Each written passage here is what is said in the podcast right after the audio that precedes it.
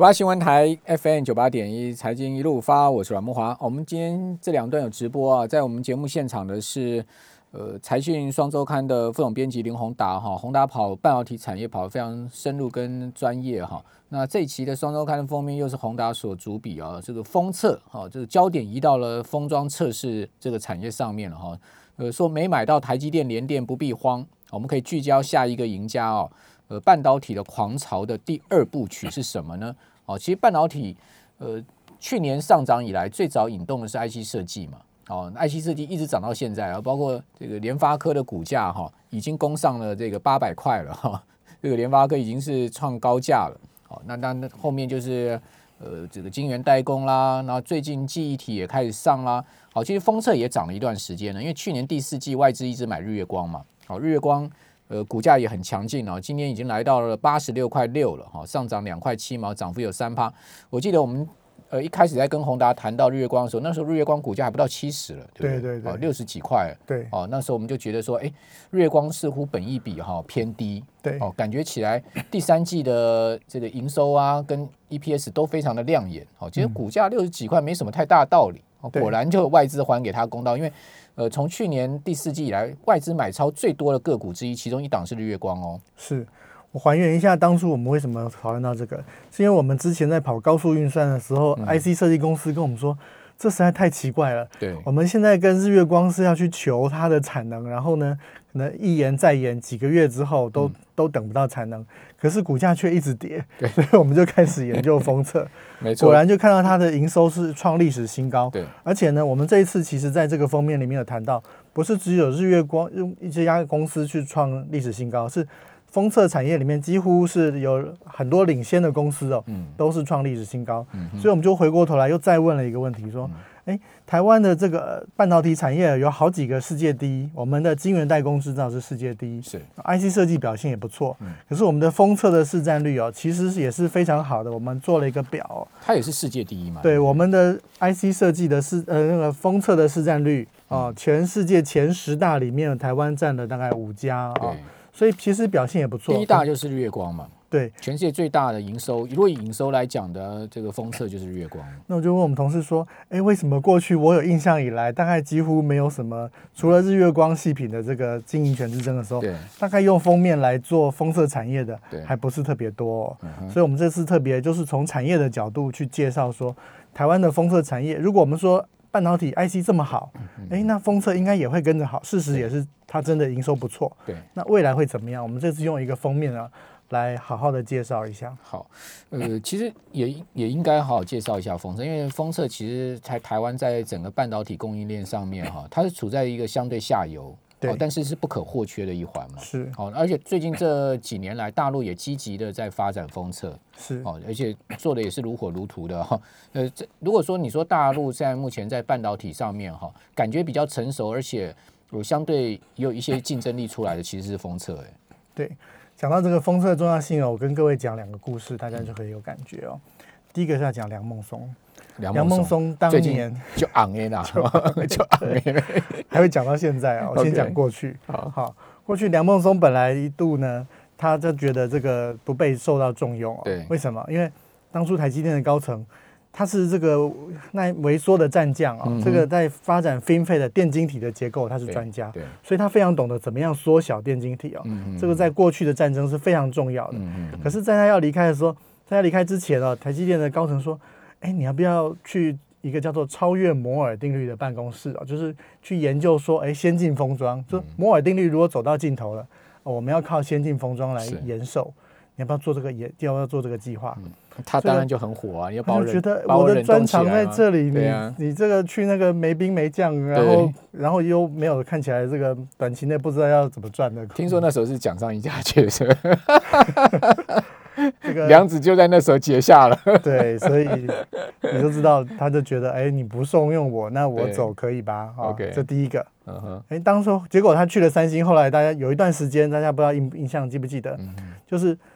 这个张忠谋那个时候还承认说，哎，确实3星有一段时间的制程是比这个台积电来的强的。对，所以就讲到说，当初这个 iPhone 有一代的制程啊，是这个3星拿这个14奈米跟台积电的16奈米可是呢，那个时候台积电拿的16奈米是加上了先进封装，结果一测出来发现，哎，我的制程可能线宽微缩没有那么厉害，可是加上了先进封装之后，台积电版的这个处理器哦更省电，哇！从此变成是台积电独拿 iPhone 订单，就从头开始，好像是 A8 处理器开始嘛。我们后来这个是 A8 处理器开始，对，我们这期里面有写。那个时候，我们后来参加过好几次的 Semicon， 大家讨论说，很多分析师就讲，你知道为什么 iPhone 可以做那么薄，就是因为台积电的先进封装，让它可以又省电又薄。Okay. 好，那话又要讲到最近这个事情了。是，最近其实蒋尚义跟这个梁孟松，其实在我来看，它变成一个路线之争。为什么？因为梁孟松讲很清楚，他在线宽萎缩上面的攻击着著，已经可以这个推进到这个7奈米了。可是蒋尚义说。他想要做 Chiplet， 这个是他的志业所在，所以呢，等于说，如果你是中芯，当这个线宽萎缩已经走到一个相当前端的时候，那接下来其实我们这一篇其实在想，为什么现在是封测再起？因为接下来这个半导体产业要创造价值，其实很大一部分将是要靠这个先进的这个封装来做这件事情。OK， 所以蒋尚义代表这个路线。你刚刚讲说蒋尚义要去中芯国际做这个 Chiplet， 可不可以解释一下什么是 Chiplet 叫做小，这个字尾叫做小的意思。Chiplet 就是小晶片的意思。小晶片，我们再拿 AMD 来做个例子好了。以前呢 ，Intel 要做一个超强的 CPU 呢，就要从光罩开始，这光罩就好像一个底片。从底片开始，然后再把它做成线路，做成一个个的 IC。是。可是呢，这个 Chiplet 是，我只要设计这一个小小的单元，我把它做出来，用这个最先进的这个5奈米做出来之后，把它切成一个一个小小的，然后呢，重新用先进封装组装在一个这个 IC 上面，搭配其他的，比如电源啊，或者是其他的这个模组，它可以用其他的部分可以不要用那么贵的地方做，它可以用16奈米做，可以用22奈米做，它的价格会更有竞争力。所以呢 ，AMD 用这个 Chiplet 这种方法，它可以重组，说我本来是我就不用再重新再开一个很贵的光罩了，对，我要做一个高性能的，我本来是8核心，因为我是组装的，所以我可以呢，我就再多加6个核心啊，或者多加64个核心，所以各位可以看啊，AMD 这几年在多核心的这个处理器上面进展的非常的快，那这跟台积电还有它先进封装是有关系的。我来之前才看到一个新闻就是 AMD 在这个桌机的市占率有超越了英特尔，我想这个都跟技术的这个转变是很有关系的。英特尔现在真的是腹背受敌啊！这个前有狼后有虎啊，是吧？我们现在最关心的是英特尔会不会宣布他要把制造切割出来？今年第一季啊，应该是快了吧？这是很重大的决定。英特尔已经讲说第一季要宣布委外代工啊，要不要委外代工？因为这是很重要的决定啊，一定会要嘛，他没有路可以走了嘛。你觉得他还要再坚持他的 IDM 路线的话，他走得下去吗？那如果那样的话，那台积电现在这个股价还会在，所以为什么台积电最近一直在涨？我觉得已经在酝酿这个利多的这个上涨的过程中了，是吗？所以我想我之前有上慕骅节目谈过Intel 跟台积电这个是非常中间的关系是非常重要的，如果投资台积电的投资人一定要关注这个部分。其实讲实在 Intel 是落难英雄，当年其实如果没有 Intel 的话也不会有台积电啊，对不对？是 Intel 扶了台积电一把，因为台积电当时刚成立的时候，他更没单啊，是 Intel 先下单给他的。因为那时候 Intel 把记忆体部门切掉之后，就把一些订单，据说那时候有一个故事是 Intel 的总裁啊，来到台湾，张忠谋就去请他到他家里啊吃饭啊，然后到台积电参观，然后跟他拜托说，你就好歹给我们一些单吧。Intel 就是把他的单给台积电，让台积电才这样上来的。我记得在那个30周年的时候，其实应该是张忠谋他也有谈过说，当初台积电因为接了这些大客户，所以学到了一身的功夫因为你每一个制程都要被客户 qualify 过，对每个细节。他说小到这个灯泡是不是防爆灯，对客户都很在意。对 Intel 那时候其实 tune 台积电 tune 很久，对对对，那大概就是台积电刚成立的那几年嘛。所以如果高阶的 CPU 转到台积电做，那 Intel 就要教，这个是至少要跟台积电沟通，对，怎么做高阶 CPU 这件事。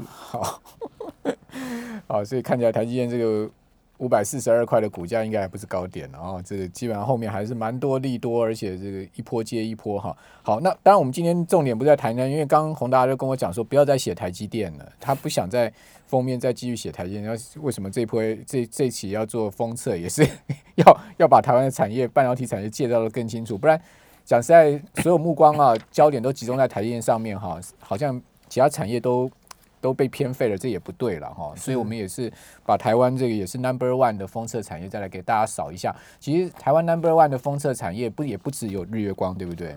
对，它是也是一个打群架的情况嘛。但是其实封测产业是各家都会有自己的一些强项，我们这次去了解的时候，其实每一家都会有自己的这个厉害的地方。像晶元电哦，它在测试高阶的测试这边是蛮厉害的，奇邦。啊，它在这个显示晶片的这个封装测试，啊，是相当不错。那历程，啊，其实我就问历程，那个时候采访的时候，问历程一个问题，哎，全世界生产DRAM最多的是韩国，哎，怎么全世界最大的这个独立的这个记忆体封装是在这个台湾？他就说，因为不属于韩国的，通都跑到台湾来找盟友，所以都找力成来帮他封装这个记忆体。那力成就接了很多那个韩国的单啊，什么这个 I 公司啊，对啊，哦、海力士啊，海力士啊，都找他啊。可是他是独立的，就是说独立在，因为韩国是大企业领头，那你说要找独立的这个封装厂专门的啊、哦，那就变成他在这个记忆体这边就养成了，哎，他在这边是独大。是，好，那。谈一下那个日月光未来的一个发展吧，你觉得它会下一步它要怎么走？它其实日月光也是不断的靠诟病，对不对？好，把它的整个这个规模并起来，并到今天这个世界第一大的这个这个封装的这个等于说营收了。那它下一步会往哪个方向发展？我想就在我们去出刊前的一个礼拜，刚好日月光办了一个很大的记者会，跟各位分享一个这个照片哦，这个是日月光内部他们公布 5G 工厂的一个照片。5G 工厂，对。那但是要怎么解读呢？这个意思到底是什么？其实这样看，好，我们这边先休息一下，等一下我们回来再详细谈这个日月光的 5G 工厂。98新闻台 FM 98.1 财经一路发，我是阮慕骅。在我们节目现场是财讯双周刊的副总编辑林宏达哦。其实日月光现在目前的打线封装哦，产能非常满嘛哈，就听说是满到农历年了，而且想要卡进去哦，就你临时单要卡进去，或者说你要增加你的那个订单呐、啊，哦还要去拜托也不见得有用，特别是这样的状况嘛。哦，那现在目前日月光。未来的一个发展，你刚刚讲说你去参观了它这个 5G 的工厂哦，这个 5G 的工厂是怎么一回事呢？其实 5G 工厂的代表是它的自动化哦，它讲了一个点，比如说这个第一个，它用 AR 说，哎，如果我的这个工程师现场没办法解决的时候呢，其实它是有技术可以让国外的这个有经验的工程师直接透过网络，让他直接看到说，哎，你管子拔这根啊，这个扳手往这里扳，就可以把高阶的人力哦，全世界都可以引进来。那但是在战略上哦，这个日月光的 5G 工厂，它其实是要去面对不管是中国或者是其他竞争对手在低价的这个竞争啊，因为日月光要发展规模啊，那如果自动化程度提高，它可以用这个更有竞争力的价格竞争，可是呢，它的毛利还是可以维持，所以各位可以看日月光的这个控股，在这几年的毛利率其实还是相对是在走高的。第三季财报就可以看出来啊。对，它 EPS 相当好啊。对，但是关于这个缺偶，可以补充一个东西，这个因为这个晶圆的这个变得复杂啊，其实不是只影响到晶圆代工产业，封测也受益。为什么？这个旁边的 IC 可能以前是只有100条线的，可是你比如说你这个 NVIDIA 一颗这个 GPU， 它可能处理很复杂的东西，那你旁边的晶片是不是也要升级？因为你旁边处理的讯号变多了嘛，对，所以旁边次要的这些晶片可能100条线就变200条线，那但是打线呢是按照打的这个角数来算的，所以你打的角越多就赚越多，这就解释为什么现在缺货。如果你高阶缺，中低阶就跟着缺，所以人家就告诉我一件事，他说它是一个连串的效应，一连串的效应。他说现在3星的5奈米的一个这个晶圆做出来，光测就要1天。他说那小姐把这个晶圆摆上去，这一天就工作结束了，因为就测1天才会结束，要测很久。所以当东西变复杂的时候，是高中低阶哦，因为测试是算时间的，所以奇邦也要涨价，因为奇邦说哎，我测试要变久啊，那当然算的钱当然不一样啊。然后打线的现在日月光这些很多是高阶跟低阶都缺，为什么？因为低阶的打线跟我们刚刚讲的价位变多了，高阶的像苹果的这个处理器，就我的了解，它也是在日月光做封装。你说 M1 的晶片？对，所以这两个都下单，因为它也不会单一压一个 single source 的那个嘛，哦，所以就看到日月光是高阶、低阶都有需求，所以非常的满。好，那除了日月光以外，你这一期也写到了力成集团，对不对？对啊，力成集团下面也有这个蛮不错的这个表现。不过力成去年因为那个海力士要把这个DRAM的部门给卖掉的消息，好像有影响它的股价嘛，有一段时间。对对，那大家觉得说，哎，它会不会掉单呢？哈，就是说。好，变成是这样的一个状况嘛，因为卖给美光，好，那美光就没跟力成合作啊，是美光自己有它的这个封测啊。对，但是 Kingston 的话可能有跟，就是 Kingston 是他们的大客户嘛，哦，所以因为 Kingston 的关系，它还是维持一个不错的一个。那力成他们主要的优缺点在哪里？这个集团？对，我去采访的时候就问力成的执行长说，哎，那你们核心能力在哪里？为什么你可以做到全世界最大的？对。他讲一件事，他就讲说薄化技术，哦，他说他可以把我们讲这个 IC 的重叠啊，哦，它可以叠到8层之多。他说一个带，我们看到一颗一个晶粒哦，现在可以容纳1TB 这么大的这个容量，它可以用这个叠的技术把7个磨到可能比纸还要薄的这个片哦，叠这样8层，然后变成一颗小小的这样的晶圆，这个。所以不是只有台积电有这种精密的封装的技术，我想这个力成也在这方面，在记忆体这边做的是相当不错。好，那力成下面还有另外一家公司，对不对？它的子公司。对，那这个我想力成底下的这个它的超峰其实超峰对也是一直在扩厂哦。那超峰也是做打线的嘛？对。这个我们采访力成的执行长说，他给我们一个形容很有趣，他说这个非凡啊，哦，的这个跑马灯里面，不管你是跑横的还是跑直的，哦，都是力成的客户。哇，意思说很广就对了，包山包海就对了。对，那但是他就讲说，哎，这个力成因为那个超峰啊，去年盖了一个厂，那但是今年就满了，所以呢，他明年呢超峰还会再盖厂，而且呢后年已经有计划要盖厂了，所以。看得出来，其实超峰的这个业绩状况是相当的不错。好，那除此之外，我觉得可以谈一下那个 PCB 的产业哦。我看到你上面写说非常缺货啊，非常缺，连台积电都在担心在缺，是不是？而且跟一个时事有关哦，最近都买不到 PS5。对啊，你知道为什么？刚才讲 Sony 的股价创20年新高，因为载板哦，其实我这次研究才发现，载板高阶的载板是尺寸越大越做不出来。对。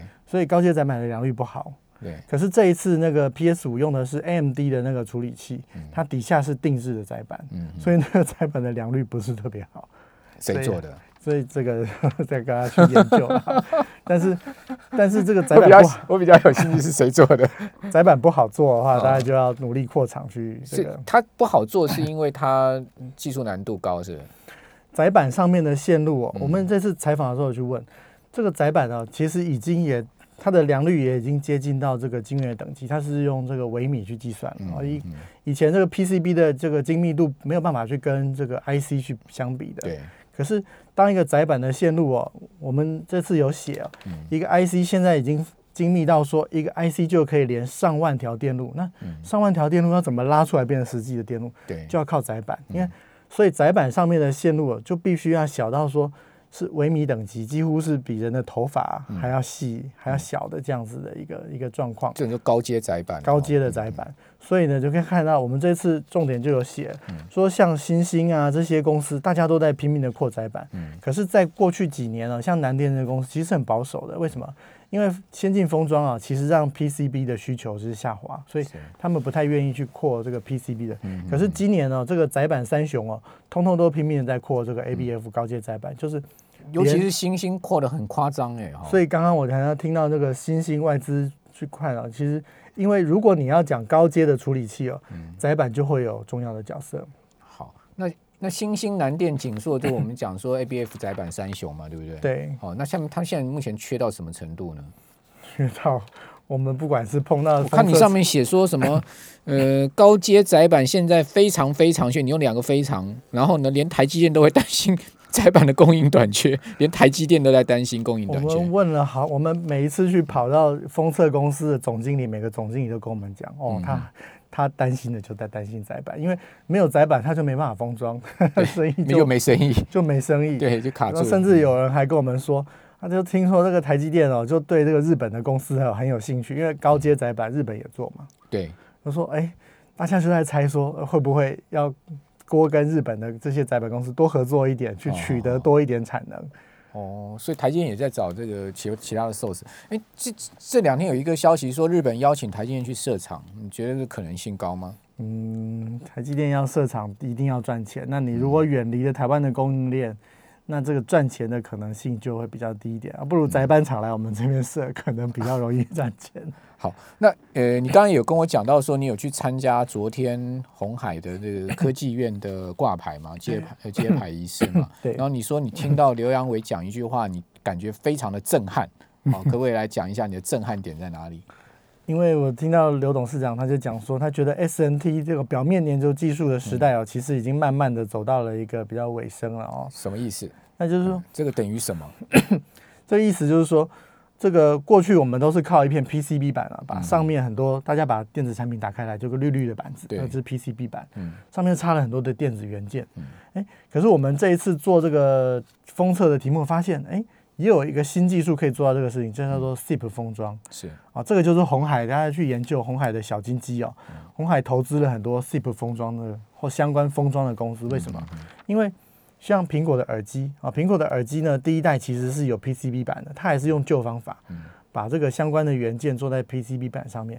可是呢，后面就不是了，后面就是把这个各个 IC 呢，本来在一个 PCB 板，我就全部浓缩，利用封装的技术，就做在一颗 IC 里面，就不用 IC 载板了。有人就跟我一个比喻说，如果像这个月饼，我就把这个月饼的皮通通拆掉，把它做成一个特大的月饼，对，那你的包装就省了。所以 SiP 这种 SiP 封装其实可以侵蚀到这个这种 PCB 的这种技术，所以鸿海会积极投资，这是有道理的。那这个话如果是刘安伟说出来的分量，当然不一样。那换言之，日月光也会朝向鸿海这条路去走啊，对不对？所以大家去看这个日月光 SiP 也是做的也不错啊。所以为什么 5G 工厂啊这些都投资啊，就是为了未来的竞争。大家可以看日月光的这个年报，这个 EMS 系统组装啊，已经占日月光相当的部分了。好，那 EMS 又踩到鸿海的地盘了嘛，对不对？好，所以说这个大家都互相在互踩了哈，就看看到最后谁的这个能力强了。这个科技业的竞争是无止境的。我们非常谢谢林宏达又帮我们带来一个非常有价值的资讯，谢谢宏达。